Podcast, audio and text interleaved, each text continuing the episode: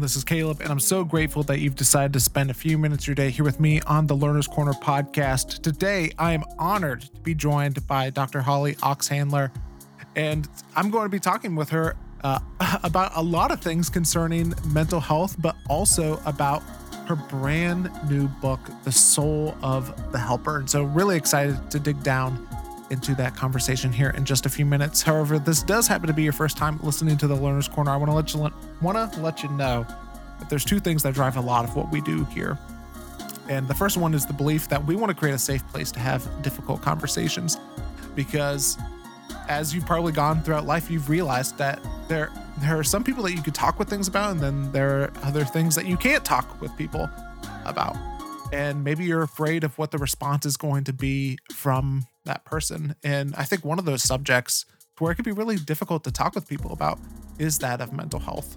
And here on the podcast, we want to create a place to where we can have those conversations and we can talk about our mental health and them and figuring out how to care for ourselves and care for others well in terms of that as well. And the second thing is is that we truly believe that we can learn from anyone and from everyone and from everything and from anything regardless of whether or not we agree with someone completely on that as well. And so, if you enjoy what you're hearing from today, or if you have something in particular that you would like us to talk about, I would love to hear from you. And the best way to reach out to me is learners corner podcast at gmail.com. Now, today, as I mentioned, I'm talking with Holly, and she has released this brand new book called The Soul of the Helper. And let me tell you a little bit about Holly. So, Holly is the Associate Dean for Research and Faculty Development and an Associate Professor at Baylor University's Diana R. Garland School of Social Work. She studies religion and spirituality and health and mental health and is especially interested in whether and how mental and behavioral health therapists discuss their clients' religious spiritual beliefs in treatment. She developed and validated the Religious Spirituality Integrated Practice Assessment Scale in addition to other instruments to measure the integration of clients' religion, spirituality, and mental health treatment, and has written for numerous academic journals, and her research has been featured in the Washington Post, Consumer Affairs, Religious Religion News Service, Business Standard, Baptist News Global, and more. She also hosts the weekly podcast CXMH Christianity and Mental Health. Who the other host of the podcast is Robert Vore. Robert was on uh, on the podcast you know, several years ago as well. And so I'd encourage you to check out the episode as well. We'll link to it in the show notes. She also lives in Waco with her husband and their two children as well. And she loves to read, paint, meditate, learn about others' stories over a cup of coffee, and most of all, spend time with her loved ones. And most recently, she is the author of the brand new book, which is out now The Soul of the Helper Seven Stages to Seeing the Sacred Within Yourself, so you can see it in others. And so, without any further wait, here is my conversation with Dr. Holly Oxhandler.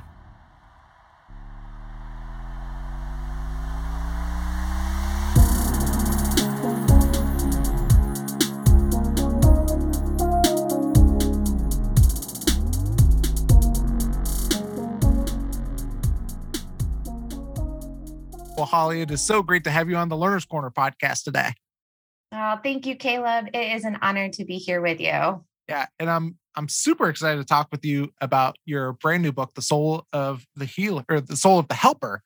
Mm-hmm. Um, yep. But before that, one of the things that I uh, have been really curious about, and I would love to ask for you your thoughts on, is you know with uh, COVID, with COVID nineteen and the shutdown and the lockdown and just all of the mental health uh, challenges that just come with you know isolation and all of that and anxiety i would be curious to hear your thoughts on how has you know just and this is going to be a very broad question but yeah, how has okay. things yeah. how has things around mental health changed since the beginning of 2020 uh, and i'd be curious on both like maybe the negative side and on the positive side too yeah yeah it's a really good question um I don't know. I can talk about the changes broadly. I don't know. Yeah. I don't know if it would be helpful to put it in categories, but I could just say in in general. Um, so I I will say that through COVID, we had been tracking to see how folks are coping and, and navigating COVID and paying attention to their levels of anxiety and depression.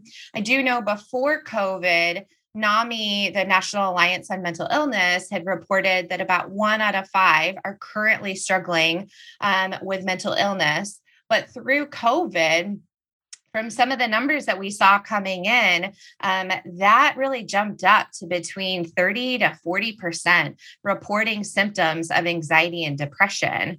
Um, so we have seen an increase in terms of symptoms around mental health struggles in general.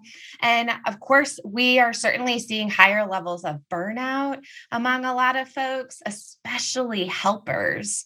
Um, when you think about the doctors and the nurses and the teachers and the parents, um, the social workers and mental health care providers who are, are all just juggling so much and have been and at the same time you know there's a growing need for a number of things but also um, we've had to adapt and change in a lot of ways. And those learning curves of like how do you do a, a, therapy session you know virtually? If that's not something someone's done before how do you teach kindergartners uh, uh, through zoom? Like how do parents you know juggle doing their work while they're sitting beside their first grader who's you know struggling with math like all of that. I mean we've definitely seen burnout rates rise and we've seen those symptoms of anxiety and depression rise.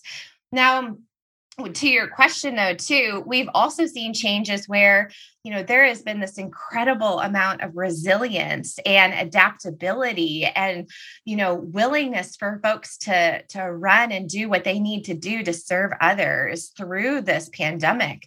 Um, and, and i think that's worth noting as well like just seeing how therapists were like all right we're we're moving everything on you know on doxy and or on zoom or whatever you know program that they're using. Um and teachers being like, okay, here we go. Like, um, it's just, you know, I, I feel like we have seen a lot of the resilience and adaptability that we as humans um, are capable of in serving others in a million different ways when we know the goal is to you know to help and to meet the needs around us so one of one of the things that I want to follow up on about that is, you know, you were you were talking about the connection between um, our, our mental health and then feeling burnout, eh, yeah. or, or, experiencing burnout as well, which I don't think is such a. Um, if you're not familiar with mental health, it's not like a connection that you probably see too often. Mm-hmm. Uh, are there other connections or manifestations of us maybe struggling or being overwhelmed with our mental health that play itself out like burnout that we may not even realize that we are that we are dealing with. Mm, that's a good question. I think there can be some overlaps between burnout and um, symptoms of anxiety and depression. So burnout is defined as um, having um, or experiencing depersonalization a reduced sense of personal accomplishment um, and I'm trying to remember the third, and I can't remember it off the top of my head, but that's okay. Um, but some of those things, like depersonalization and reduced sense of personal accomplishment, like when someone's struggling with depression, that may easily show up you know for them as well. Um, so i do think that there's some overlap and it they're not clean you know categories between the two. Somebody who is struggling with burnout may fall into experiencing depression or vice versa. Um, but I think one of the things too in in juggling this with this especially again after the last year and a half or so is that we just we have seen these rates rise. And um and regardless of of you know what it is those symptoms are still things that we have to support and and navigate and treat to the best of our ability. Um, and that may include you know seeking mental health support from a provider like a trained clinical provider um, or a psychiatrist and getting the medication that we need to cope um, wh- whatever it is uh, it's really important. And then also of course leaning on those different strategies that we engage in to cope, which I know I mentioned all these other types of helpers that have had a pivot, but that also includes faith leaders, right? Like all of a mm-hmm. sudden, like they're doing Facebook Live, you know, services and um, that they've never done before. And so, um, so I know that they were among that group too. But I also know that as we saw struggles with mental health um, issues on the rise through COVID, we also saw some data that showed that folks were leaning on their faith in ways that um, in higher ways than they had in, in the past. So they were turning to their faith through this existential crisis that a lot of folks were navigating through COVID. So, a good question.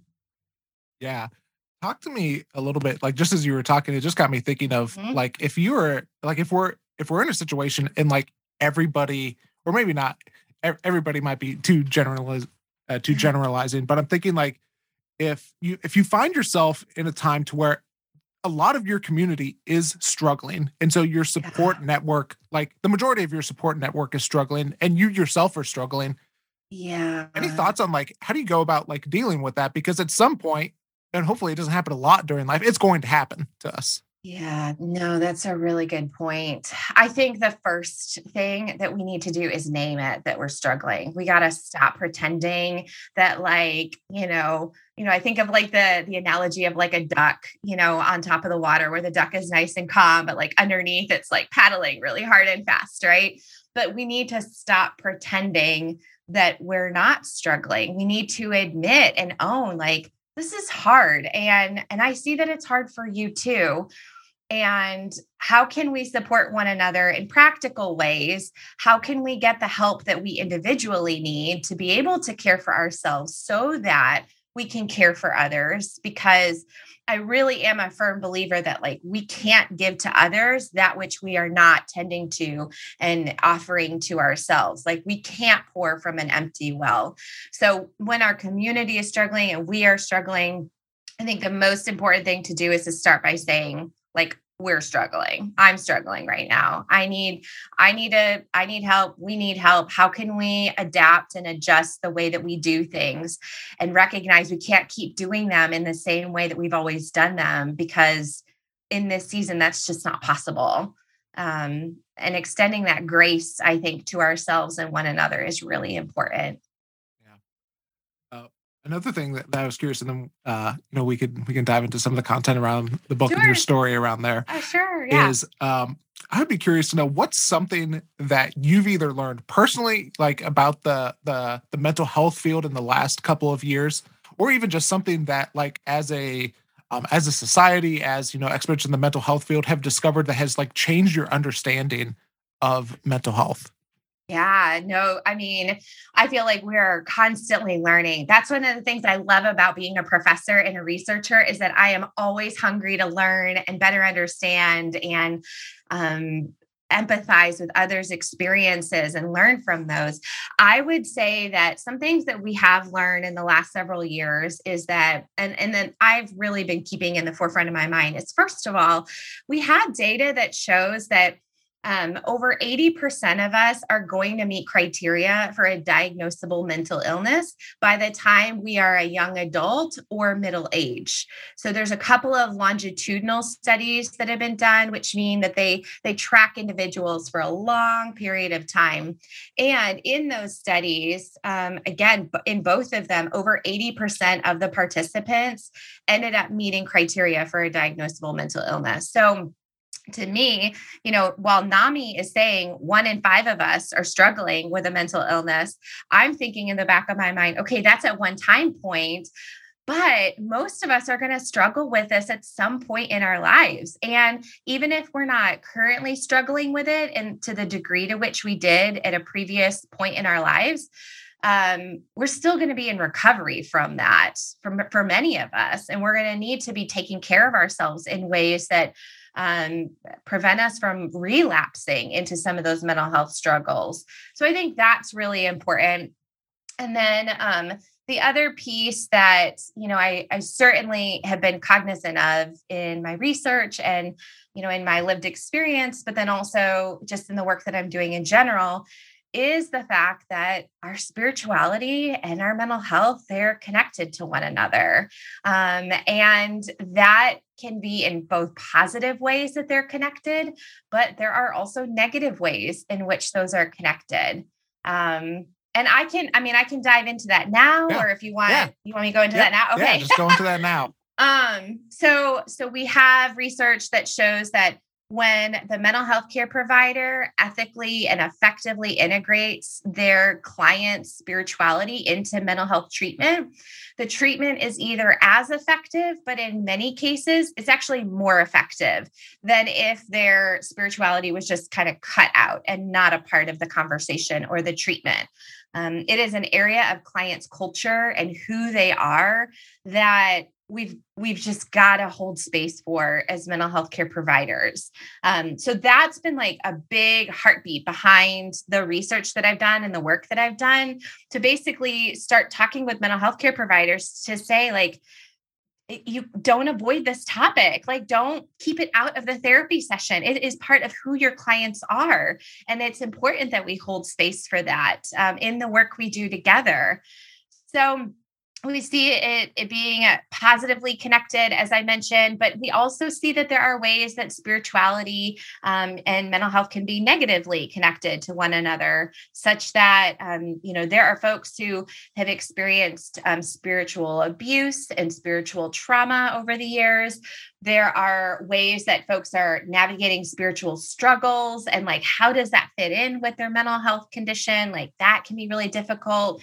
Um, you know, we might have someone who is struggling with depression who's like, God, like, where are you in this season? Like, I don't feel you in the ways that I did.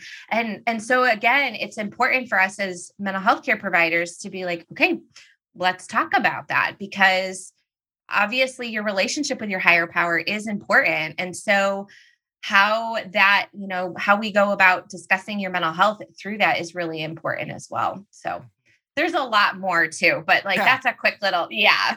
yeah. yeah. Uh, would you mind, you know, maybe just talking more about that example of what you were saying? Because I feel like that that is like I think a thing that so many people get, you know, tripped up on is the the good God and you know our our struggles, whether that be in mental health or just in life as yeah. well. What have you learned about like having those conversations with people and like like just having healthy conversations around that? Yeah, no, that's that's good. So, I mean, we first of all, we have to have the conversations. I mean, eh, these, I know that our faith and our spirituality can be a, a taboo topic that we oftentimes are like, oh, I don't really want to go there. Like, we just, you know, we kind of avoid it. Um, but especially for those who do any work at this intersection, whether it's a mental health care provider or a faith leader. Like, I hope the faith leaders are hearing too that the mental health of their congregation is really important. Um, and ministering to that is important too, not ministering to it in the way that a mental health care provider would, but paying attention to it and offering resources. Um, but having the conversation first and foremost is where we start. We have seen in um, like Ken Pargament has done quite a bit of research in this area around religious coping. And um, he talks about these various styles of religious coping. So, um, so for many folks, they may engage in uh, a collaborative coping style where they are partnering with their higher power to navigate through those difficult seasons of life, whether that's tied to mental health or just life, as you mentioned. Um, we also see folks engaging in a deferring coping style where they basically say, okay, higher power, like, you take care of all of this. I'm going to step back and, you know, just you you handle it all. Um, and then we also see folks who engage in what's called a self directed coping style, where they say, okay, higher power, you take the vacation, and I am going to, you know, white knuckle through this and navigate through this situation on my own. What we see in the research, though, is that those who engage in a collaborative coping style, who partner with their higher power through those difficulties, they actually have the most positive outcomes in what it is that they're navigating. Um, so, again, like, you know, just having the conversation is really important, but then starting to think through some of this nuance is important too. tease out a little bit, like maybe an example of like what that partnership can look like? Because especially if if you've never seen that before, it's really hard to live it out. Yeah, yeah, that's a really good point. Um, so that partnership with that collaborative style. Mhm. Yeah, so Ken has Dr. Pargament. He's got a, a lot of different um, examples of what that looks like, but it could be, for example, someone saying like, "Okay, I am going to do my part to submit that application," or "I'm going to do my part of you know, calling the therapist's office and trying to get into an appointment, or I'm going to do my part to go to that 12 step recovery meeting, you know, just taking on their part, but then also knowing that their higher power, that God is with them through that, and that there are things that are mobilized behind the scenes that they can't control. Um, that their higher power that god is is doing to support them along the way but staying in conversation with god um working with God, knowing that like it, it, they do what is theirs to do and that God is in charge of what is God's to do. Um, it just seems to really help in some pretty substantial ways as compared to the other styles that are like, I'm going to do nothing or I'm going to do everything. Yeah. So. Uh, and like an, uh, I want to give you an example that I thought of whenever I, I yeah, I would love to hear it. it. Um, Please, because like what what it made me think of is it's a little bit like I thought of like you know our relate like if we have a boss, our relationship with our boss as well, of mm. like you know mm. there there are things to where we have to do in like maybe larger conversations like outcomes that we're hoping for, and there's a piece that mm-hmm. we have to do, mm-hmm. and yet our boss or our direct report can't even necessarily always tell us the thing that is happening. Right behind the scenes for it um yeah. and stuff and just thinking about like just like the thinking about the keys to the relationship and that of what you're saying of just keeping in contact with them and yeah. keeping the conversation going. Any thoughts on that? Yeah no i think it's a great example. I mean i i yeah i think it's a great example actually. So i don't really have any additional oh, no, thoughts to what you did no. it was great. Yeah. Uh, another thing that i wanted to ask you about that i like i always find myself like trying to figure out the line between this and this isn't necessarily like it is it is a, a mental health thing or maybe it's more of like the the helper thing you know that mm-hmm. you talk about mm-hmm. in your book is i always uh struggle with trying to figure out the line of like sharing my own story with somebody mm. and but not trying to like hijack what the other person is going through um yeah. any any thoughts on that or any advice on that yeah yeah yeah, I think um, my best advice would be practicing discernment because I don't think there's a one size fits all answer to that. I yeah. think learning to be comfortable with another person's story is is work that we have to do in many cases because sometimes I think we'll share our stories out of discomfort with holding space for another person's story um, and then sometimes there is that clear nudge that, like, that other person needs to hear they're not alone. Mm-hmm. But I think practicing discernment and knowing which which direction to go and not just which direction but the appropriate timing because if someone just says like hey this is what i'm going through if you don't create some space for them to unpack that a little bit, you could jump right in and say, Oh, yeah, me too. Here's all the things that happened, and da da da da um, but then they may feel shut down and unable to continue. So I think I would just say discernment is really important for yeah. that.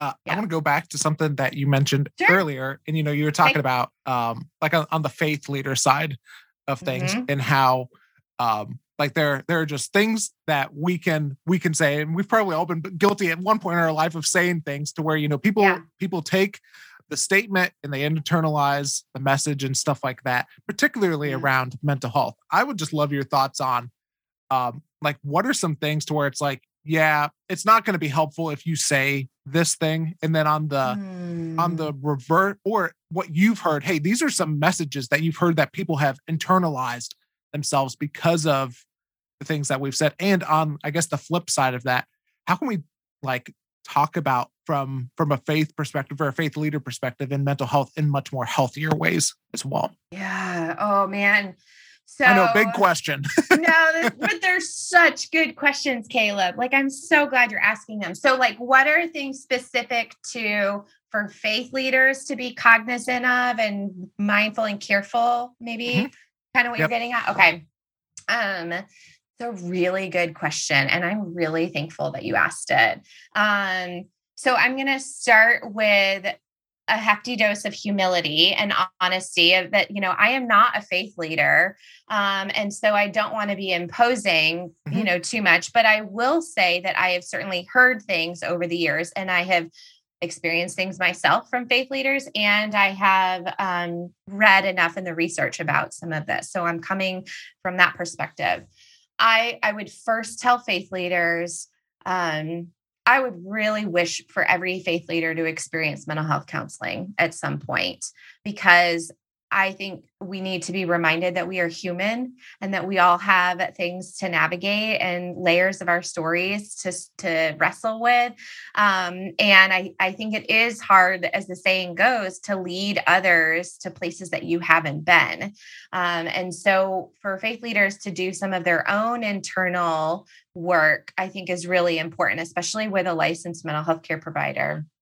Now, that said, um, I would also request that faith leaders um, be mindful of statements like just pray about it or just read your bible or just you know keep going to church or just give it up to god. You know those types of statements although they may have good intentions they can be really harmful because sometimes folks need a mental health care provider. Sometimes they need medication.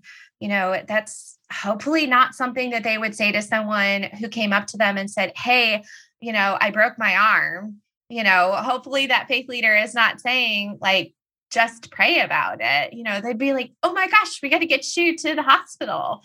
Mm-hmm. Um, and so I think that sensitivity is really important too, especially because we do know that about a quarter of folks, when they start feeling symptoms of mental illness um, or mental health struggles, they will first go to their faith leader. So I would hope faith leaders here, you're really important in this um, process of seeking mental health care and with that i would hope that they um, can better discern again like okay this is something you know they're saying that they're crying every day. They're saying that they're not sleeping well. They're saying that they're feeling you know increased levels of anger or you know they are engaging in this substance too frequently and they're not okay with it. Like it, we can sit beside them and pray with them and point them to you know some resources that are tied to our faith but also you know, let's point them to some resources that are tied to supporting mental health conditions. I think that's really important. Definitely. Uh, so as as I mentioned earlier, you know, you've written this book, The Soul of the Helper, and I always love uh, hearing the story behind works of. I and anytime that someone creates uh, a book, I consider it a work of art, and so I would love to hear uh, your story behind creating that, or what are the things or the events in your life that led you to go, hey, I got to put this out into the world? Yeah, gosh, I I love that question, Caleb. Um, and and I will give a brief summary of it because I talk about it a little bit in the book, but um, but there, you know, there is always a story behind it. And I really appreciate you naming it as a work of art. Like that, that means so much to me. So I really appreciate you saying that and seeing that. Thank you. Yeah, you're welcome. Um, so uh, so with this book you know i write quite a bit about you know some of the backstory behind it not only with um, my personal journey but also with the research. And the reality is you know my job at baylor is as an associate dean for research and faculty development and i am very comfortable in the research world. Like i i i love data i love surveys i love you know research papers and articles and understanding what the research says. Um, and to be transparent, like writing this book was quite a shift for me because I kind of had to set down the armor of research to really like move into and wrestle with the data and what it looked like in my own life.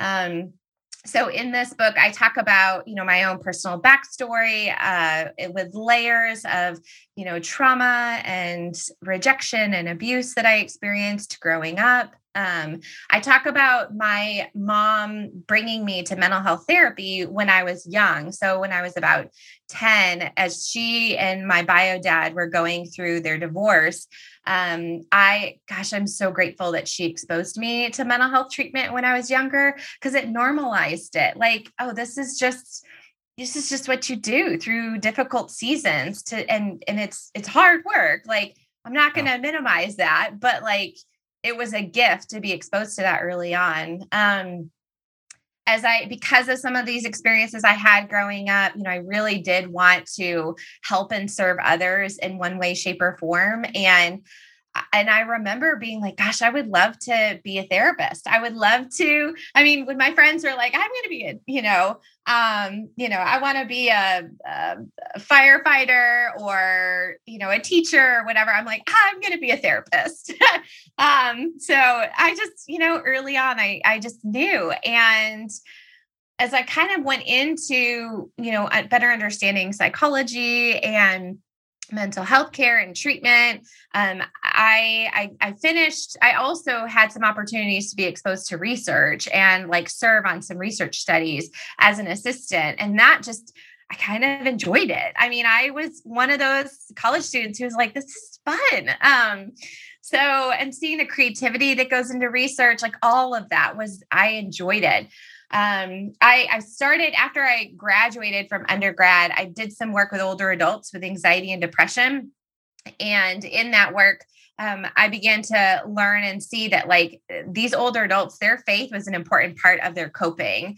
And it was part of their strategies for navigating their mental health conditions. Um, but I was taught in my training, like, don't talk about that. Like, we don't, we don't do that. Um, and I had heard from my own therapist, some of my therapists in the past that said, like, oh, we don't, we don't talk about that in this space. So I was really curious about that. Um, I went and started my MSW at University of Houston and um, during that time realized like there really wasn't a lot of research looking at this intersection of faith and mental health. Um, and so I've I've kind of just dived into doing that work to the best of my ability. Um, as I've been doing that research, though, over the years, um, and one of my studies actually, actually no, and a few of them, I started to notice that uh, again, looking at the degree to which mental health care providers integrate their clients' faith into treatment, I began noticing that the mental health care providers, like the degree to which they are deeply motivated to live out their faith, ended up becoming the top predictor of uh, whether and the degree to which they integrate their client's faith. So that really shifted kind of not only my research, but honestly my own way of being because I I started to see this pattern not only in my data but in others.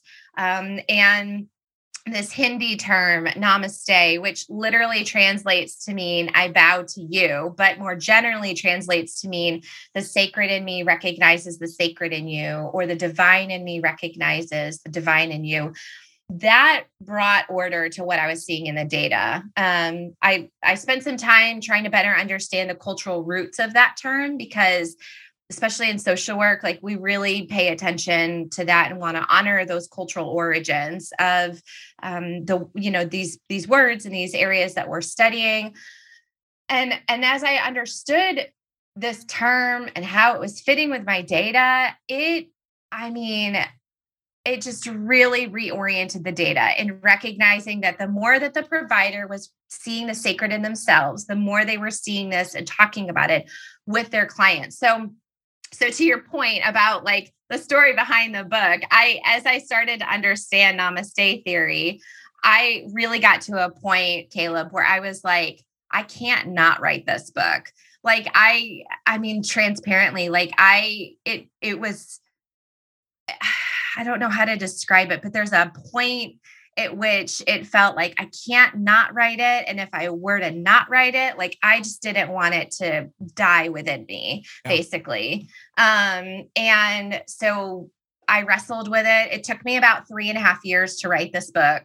Um, it wasn't a quick overnight, you know, book yeah. um, because I had to learn to embody it. And and that's what I write about really in the second part of the book is like kind of that embodying experience and these seven stages that surfaced um, organically as I lived into and wrestled with this idea of namaste theory. And that it's not just for mental health care providers, but that it is for helpers in general, whether that's, again, parents or teachers or um, faith leaders or uh, volunteers, on and on and on. Like it is for all of us. So, yeah. Uh, I'm curious about uh, the namaste theory, and I would just love uh, your thoughts on um, how do we become better at seeing the divine in ourselves, and then on the flip side, helping other people see the the divine in themselves too. Because neither one of those, I think, are they're not easy to do, and they're const they're constant work. Yes, they are. And it's really easy to avoid both of these, right? Like it's so easy to just be like, I, I don't want to do that work. That's hard and scary. And I also think that there are layers of development behind them that, like, you know, I can't tell my five year old to, seek the sacred within him in a way that he will fully understand um, as I could, you know, somebody who's maybe later in life or something like that. Um, so I think as far as the skills, this is something that again I, I elevate a ton of different practices in this book to help us. Um, but it really comes down to these seven stages that I have outlined. And those stages are waking up to the speed. They all begin with an S too. So as your listeners hear like an S with each of these words, that's the, the chapter. Um, so, waking up to the speed at which we've been operating in this go, go, go culture and all of the ways in which, you know, we don't even realize how addicted we are to this high speed pace environment that we're in, um, to then learning how to slow down and be able to actually kind of be in that slower pace for a while. Um, creating and identifying some steadying structures uh, that help us stay in that slower pace because it, again if we've been operating at this high speed pace for so long it's really hard to slow down so those steadying structures kind of help us you know they serve as that scaffolding to to hold us in that space um the next one so it's speed slow steady still is the next one. And this is hard for many of us, again, right? Because of the culture that we're in and you know there's there's implicit messaging around like stillness is not good it's lazy you shouldn't be still like there's more value in productivity and efficiency. But the reality is is if we are not still, we are not going to be able to see the sacred within us. And that is the next chapter to be able to actually see. And I use this illustration in the book of um, like when I would go out on the lake when I was a kid, like paddling out on my canoe. And, you know, it was only when that water surface was completely still that I could see beneath the surface and see accurately. And in many ways, I would see, you know, or as we move into this space, we see the good, but we also see the hard and the, the darkness and the heaviness too, the grief, those things we've repressed, all of that is in there. And all of it deserves um, us holding space for and recognizing. Um, and as helpers, we also not only do we see the divine spark, but we also recognize and we see that maybe a lot of ways that we've been trying to help and serve others may not have always been helpful or healing. We actually may have hurt people along the way, and that's hard to wrestle with.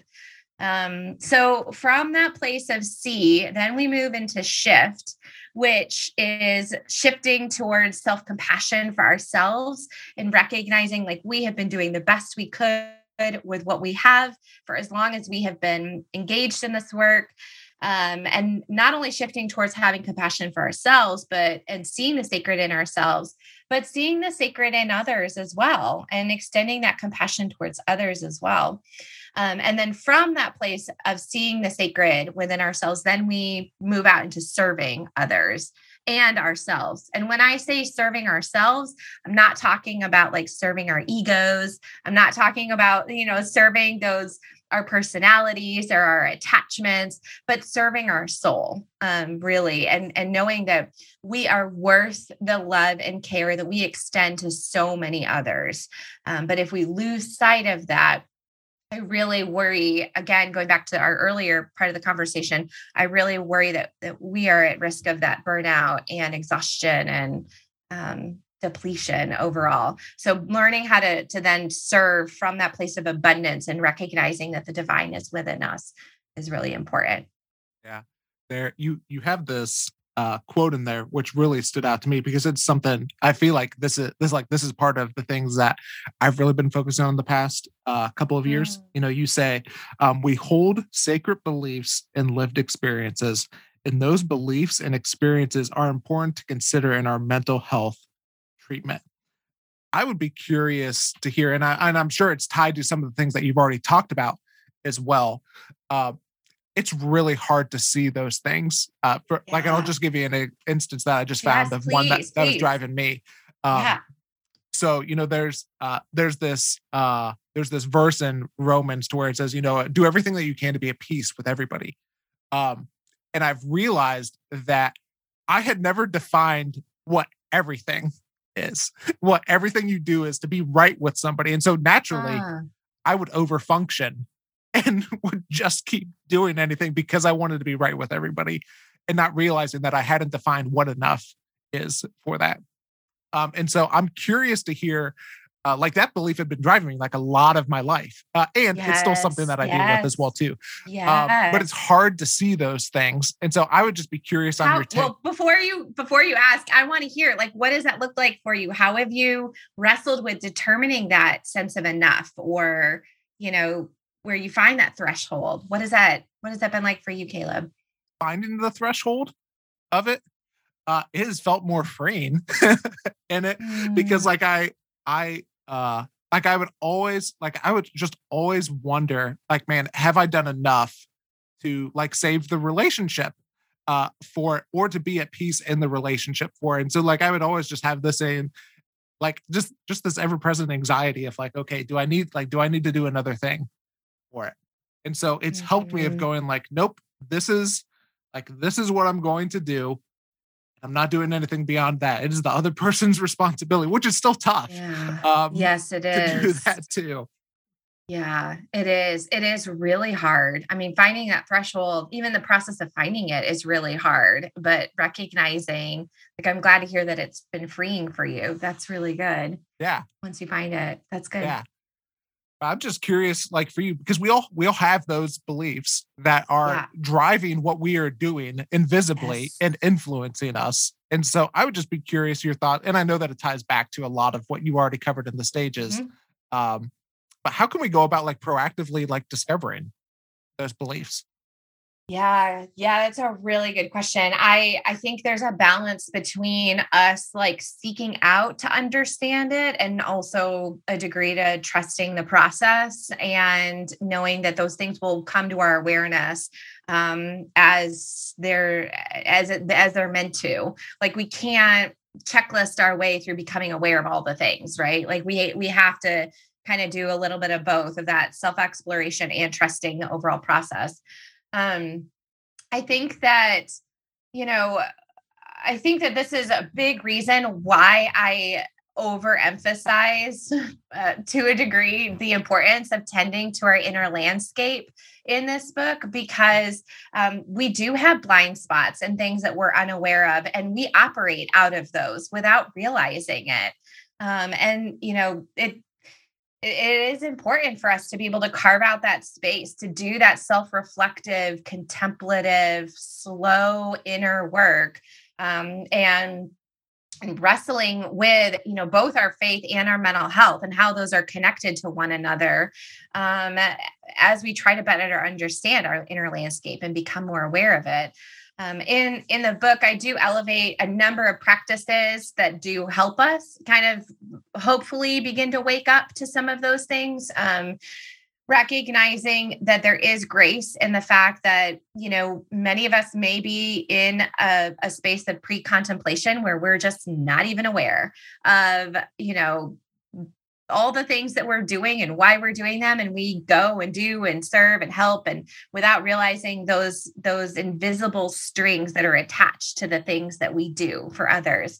Um, but i also write about like some some different layers of who we are that uh, that do i think help us point to or better understand kind of why we do some of those things. So for example i write about like keating's programs for happiness in there um, and he writes about like that we for for each of us there use there's usually one area of our lives that we didn't really get those needs met um, to the same degree growing up.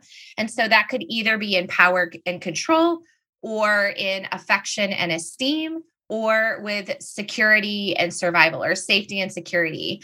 And with any of those three areas, we may overfunction, which you were kind of talking about a moment ago. We may overfunction to like try to earn that power and control or affection and esteem or security and survival. Um, and we do it without realizing it. Like we're not intentionally, mindfully doing it, but we have to begin to understand those different areas and why we do that. Um, I also write about like personality structures. I know I, I am a big fan of the Enneagram, and that's been you're nodding your head, so yeah. I'm assuming you know what yeah. that is. Yeah. Do you do you, you do? Oh, that's yeah, right. You co- had Suzanne on the show. We've, we've that's covered, right. Yep. That's right. do you have you outed yourself of what number you oh, are oh, yeah, on the yeah. show? I'm I've talked about it a lot. I'm a three. Uh you're you're my wing space. Yes. So I'm yeah. so I identify with type two. So um, which I, obviously I, I write a book called Yeah. the soul of the helper. So for for listeners who are not familiar with the the names, the two is lovingly called the helper. So um, it's very yeah. in line with yeah. Yeah. It's perfect. Thank you. I appreciate that. Um, but yeah, like when we understand our personality structures and types, that helps us to see those shadow sides as well as, you know, the things that we're doing and maybe some of those motivations for why we do them. Um, and then um, the other piece that I elevate is tied to Henri Nouwen's Lies of Identity. So Henry Nouwen has taught us over the years that many of us um, that these lies of identity include I am what I have, I am what I do, and I am what others say or think about me. And we hook onto those in a lot of different ways and we operate out of those. Um, and and so anyways, going back to your question, like it is slow, quiet, intimate work to pay attention to that inner landscape and the ways in which we are engaging in the world and what we do. Um, but but slowly and surely we begin to better understand those lived experiences those beliefs that are within us those ways in which we operate in the world um, and slowly begin to hopefully become more aware of those blind spots or those things that we've been previously um, unaware of uh, one other thing that i wanted to ask you about i know that this is a little bit of uh like there's there's not an easy answer and and it, for some people it could be a little bit of a touchy subject. Um, but i would be curious to know of how can we go about like diagnosing in ourselves of whether or not we are dealing with something that is like a mental health challenge versus something that is like a different type of challenge with it.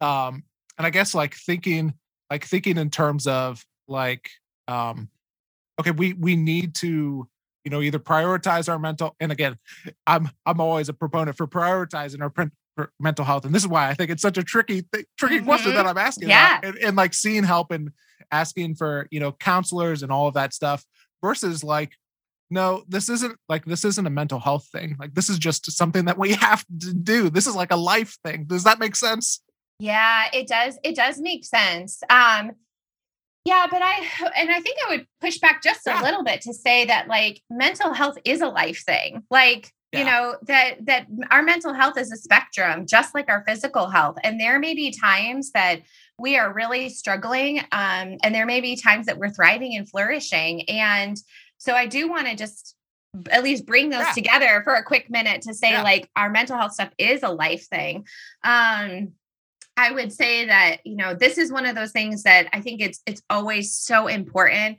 to to touch base with a mental health care provider or your regular primary care physician as a starting point because I don't think it's something we can diagnose within ourselves especially when we're really struggling. You know the the thing that we need to help us cope is the thing that's struggling and so I don't think it's on us to to diagnose or or anything. I think it's it's on us to reach out for help. And and some of this is actually woven into the steady chapter. So learning how to receive help from others. Um, and maybe that means reaching out to your primary care provider and saying hey i'm kind of struggling in some of these ways. Can we talk? Like i don't know if it's if it's a mental health thing. I don't know if it's tied to my diet. Maybe i'm maybe i'm overworking and over functioning in ways that are really impacting my mental health. Um, you know, I know there's a lot of systemic things that influence our health and our mental health in a lot of ways too. Um, and and so I would start by like receiving help from a trained provider, whether that's a, men- a mental health care provider or uh, a primary care physician. And I would say, too, I mean, something that we're really trying to do within our home is to normalize that mental health treatment um, and recognize that, you know, in the same way we go and get a dental checkup twice a year, right? And we go and get a physical health checkup uh, once a year. Um, I don't see why we don't spend some time or advocate for more of a mental health checkup on at least like an annual basis. It doesn't have to be, you know, a big, long, extensive, you know, treatment, but at least a check in that's just so that you build that rapport with a licensed provider so that when crisis does hit, you have someone to turn to who you trust and have already built that relationship with. Yeah. So, yeah. Well, I got one more thing I want to ask you about. Uh, okay, but before sure. that, I love just giving people just, is there anything that we haven't covered that you want to make sure that we talk about? Um, I don't think so. I mean, we covered the stages, which I really appreciate. I think that I would just want our I think, I mean, I, and yeah, I, am curious to hear what your question is, but I do yeah. think I want your listeners to hear from me more than anything, especially if they are helpers, which I guarantee they are, whether it's again as a parent or partner, or caregiver, faith leader, teacher, on and on, um, is that they are worth tending to and caring for the gift of their lives. That so often we are oriented towards serving others and helping others and giving to others. And that is good, good work. And we need folks to continue serving others in those ways. But I don't want folks to lose sight. No, not but, and I don't want folks to lose sight um, of the gift of their own life and how much I would imagine God grieves when we are burning out and over functioning and and this gift of our life is not taken seriously. So. That's great. Uh, the, the last thing i want to ask you about is i i emailed your co-host robert uh-huh. uh, for the christian mental health podcast and i said hey what what is something that would be that uh, Holly would want to talk about that um that i wouldn't know about? And he talked about mr rogers and oh. I would love to hear the impact that Mr. Rogers has had on you and some of the things that you've learned from him and how you've integrated that into your life as well. Oh my gosh, I love that. Robert had told me that he had told you some other things. I don't know if he actually ended up doing oh, it. He did. That's what I was. He did. Oh, okay, that's what I was waiting for. So I was not uh. expecting the Mr. Rogers thing. That's awesome. Oh, I love that. Okay, yay, Robert. I'm proud of him. That's awesome. um, yeah, so I I grew up watching watching Mr. Rogers as a kid and the safety and stability and consistency and attention to our emotions and um, all of that was really important to me growing up. But I had a whole new appreciation for Mr. Rogers um, when in I think it was in 2017 or 2018. I write about it in the book, but um, I stepped down from serving in this 12 step ministry that my husband and I were serving in um, to tend to my own work with individual therapy. And instead of serving in this ministry, Wednesday nights became like Mr. Rogers and pizza nights with my kids. So I would watch back through these old episodes of Mr. Rogers with my kids. And I realized, man, these these episodes were so good for kids, but they're really important for adults to be watching and hearing. And I think we lose sight of the wisdom in kids programming and messaging and books and things like that. Um, but I feel like watching back through um, Mr. Rogers as an adult really helped me wake up and see that we are loved, that we are beloved as we are, that there is nothing we need to do to earn that love, that we are unique and we are a gift. And um, and I just don't think that's the messaging we hear in our culture on a day-to-day basis. And being reminded of that wisdom um, and not only the fact that you know that each of us are beloved but that everyone around us is as well i think we we need to be reminded of that um so yeah i i i mean so much so that like we just released the first or the episode talking i don't know if, if robert told you this but um but we released uh the episode on cxmh talking about this book